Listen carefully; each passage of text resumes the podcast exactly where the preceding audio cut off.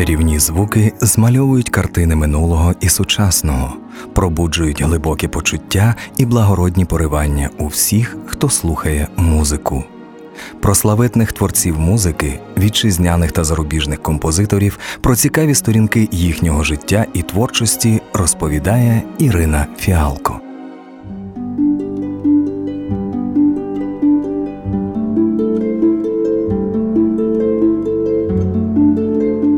Вітаю вас, мої любі слухачі! З вами автор та ведуча програми Наші класики Ірина Фіалко. Сьогодні наша програма присвячена творчості видатного німецького композитора, чиє ім'я відоме в наш час навіть школяру, а саме творчості Іоганна Себастьяна Баха.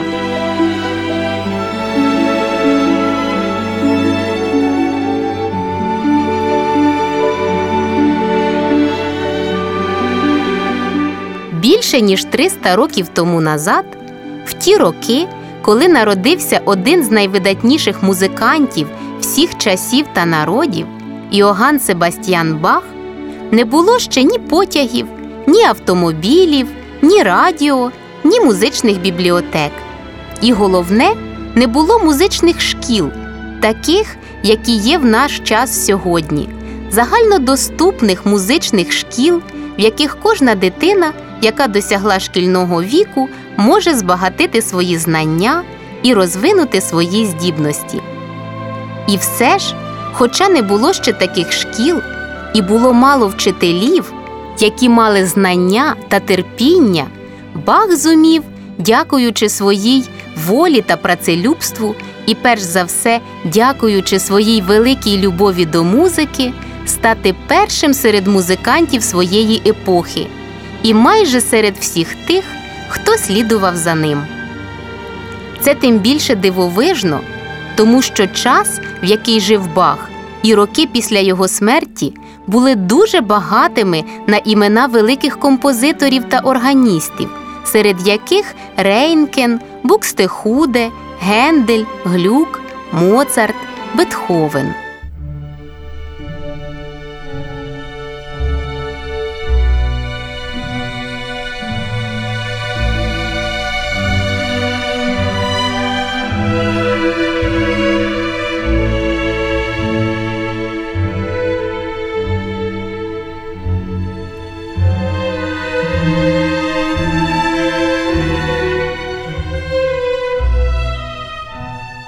Вже в дитинстві Іоганн Себастьян навчився грати на багатьох інструментах: скрипка, альт, віолончель, спинет, клавікорд та цимбали були слухняні йому в рівній мірі.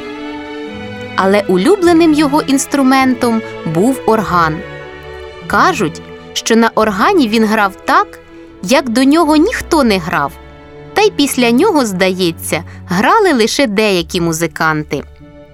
Музичний талант передавався в сім'ї бахів від покоління до покоління, поки не розквітнув у всій своїй силі в музиці Іоганна Себастьяна Баха та його дітей. Члени цієї музичної сім'ї, в якій кожен грав хоча б на одному інструменті, були розкидані по всій Тюрингії. Історики нарахували 57 музикантів, які мали прізвище Бах. І як би далеко один від одного вони не жили, щороку вони збиралися, щоб поспівати та пограти разом. Не дивлячись на відстань і на складність подорожі, ні один з них ні за що в світі не відмовився б від цієї традиції, яка припинила своє існування тільки після смерті Іоганна Себастьяна Баха, якого називали Великим.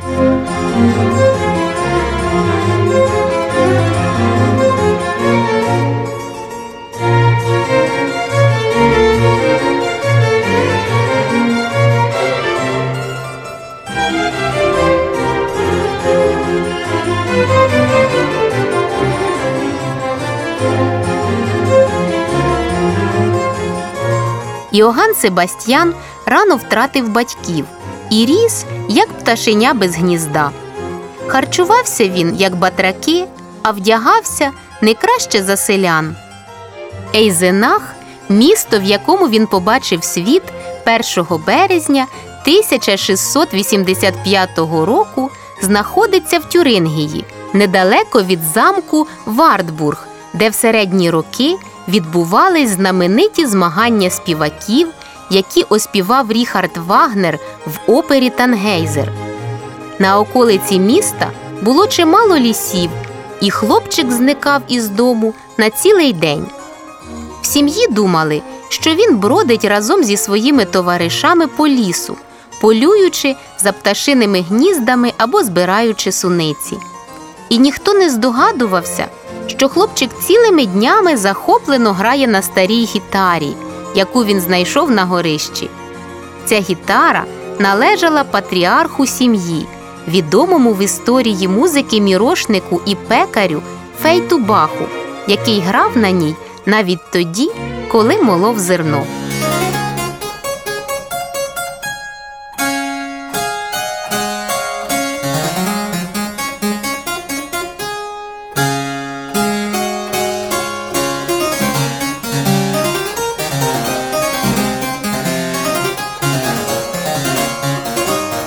Хлопчик зростав серйозним та розсудливим. Дуже тонкої душі він все зносив мовчки і ніколи і ні на що не жалівся, і дивувався, що люди так багато розмовляють, замість того, щоб мовчати або співати. Ніщо не приносило йому більше страждань, ніж фальшивий звук, адже в нього був абсолютний слух, і він міг розрізняти висоту звуку так само легко, як інші розрізняють букви алфавіту. Маючи до того ж голос кришталевої чистоти, він співав сольні партії в шкільному хорі Ейзенаху. Хор, керівником якого був вчитель музики, в святкові дні бродив по місту, в літню спеку і в зимові холоди, співаючи на майданах і під балконами заможних міських жителів. Діти, які були вдягнуті в чорні полотняні костюмчики, йшли згорблені, як старі, страждаючи від жари чи холоду. Але ці труднощі не зломили хлопчика. Його підтримувало міцне здоров'я і думка про те, що один із великих синів міста, Мартін Лютер, теж співав свій час під яскравими вікнами багатіїв. Від всього цього він звільнився лише тоді, коли його нарешті забрала до себе сім'я старшого брата Крістофа, органіста в Олдуфі. Про долю знаменитого німецького композитора Іоганна Себастьяна Баха ми дізнаємось наступного разу. А зараз на закінчення програми прозвучить відомий твір композитора Чакона. А я прощаюсь з вами на все добре.